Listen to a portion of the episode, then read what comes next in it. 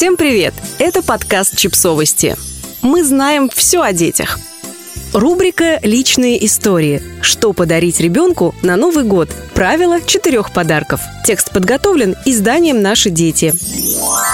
Есть два незаменимых признака приближающихся новогодних праздников украшения на улицах, зданиях и витринах и массивная реклама игрушек. Рекламные ролики, постеры, каталоги наводняют все вокруг – предложения сыпятся, как из рога изобилия. Иногда это приводит к тому, что мы совершаем импульсивные покупки и выбираем не лучшие подарки для своих детей. Если вы не сторонник того, чтобы ребенок получал гору подарков к Новому году, а предпочитаете что-то более полезное и скромное, возможно, правило четырех подарков поможет вам подойти к их выбору более осознанно. Слишком большое количество подарков снижает у детей способность переживать фрустрацию. Дети привыкают получать все, что хотят, и может превратить их в постоянно неудовлетворенных людей. Четыре подарка – это отличное число. Взрослые покупают и покупают игрушки, дети жадно разворачивают упаковку и тут же забывают о подарке, переключая внимание на следующую вещь. Иногда им больше нравится играть с упаковочной бумагой и коробками от подарков, чем с самой игрушкой из коробки.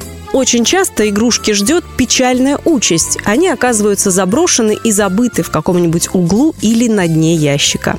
Иногда причиной этого является то, что подарки не оправдали ожиданий. Иногда они просто ломаются через несколько дней, а иногда игрушек так много, что поиграть всеми просто невозможно. Поэтому имеет смысл взять себя в руки и подойти к выбору новогодних и рождественских подарков с умом. С одной стороны, речь идет о том, чтобы ограничить количество подарков до четырех. И с другой стороны, при правильном подходе подарки могут быть действительно полезны ребенку, ведь совсем не обязательно дарить исключительно игрушки. Детям нужна одежда. Возможно, рюкзак для школы, новый пенал. И Новый год – хороший повод купить качественную и нужную вещь. Слишком большое количество игрушек отнимает у детей радость обладания ими, отвлекает от других аспектов праздника, от его истинного смысла. Правило четырех подарков. Первое. То, что ребенок будет использовать.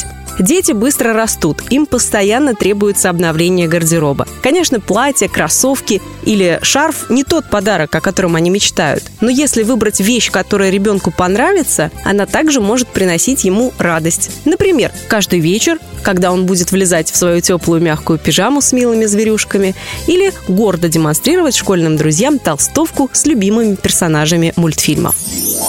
Второе то, что ребенок будет читать. Книга – отличный подарок. И не только к Новому году, но и ко дню рождения. Книга – дверь в миф фантазий и безграничных возможностей. И, конечно, книга дает ребенку больше, чем игрушка. Начинать читать никогда не рано, а приучать детей к чтению никогда не поздно.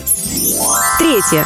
То, о чем ребенок мечтает. Дети пишут письма Деду Морозу и мечтают получить все, что они заказали. Но очень важно соблюдать меру. Если ребенок выберет одну вещь, которую хочет получить больше всего, она будет много значить для него. Исполнение всех желаний не делает детей счастливыми и приводит к тому, что вещи теряют для них ценность.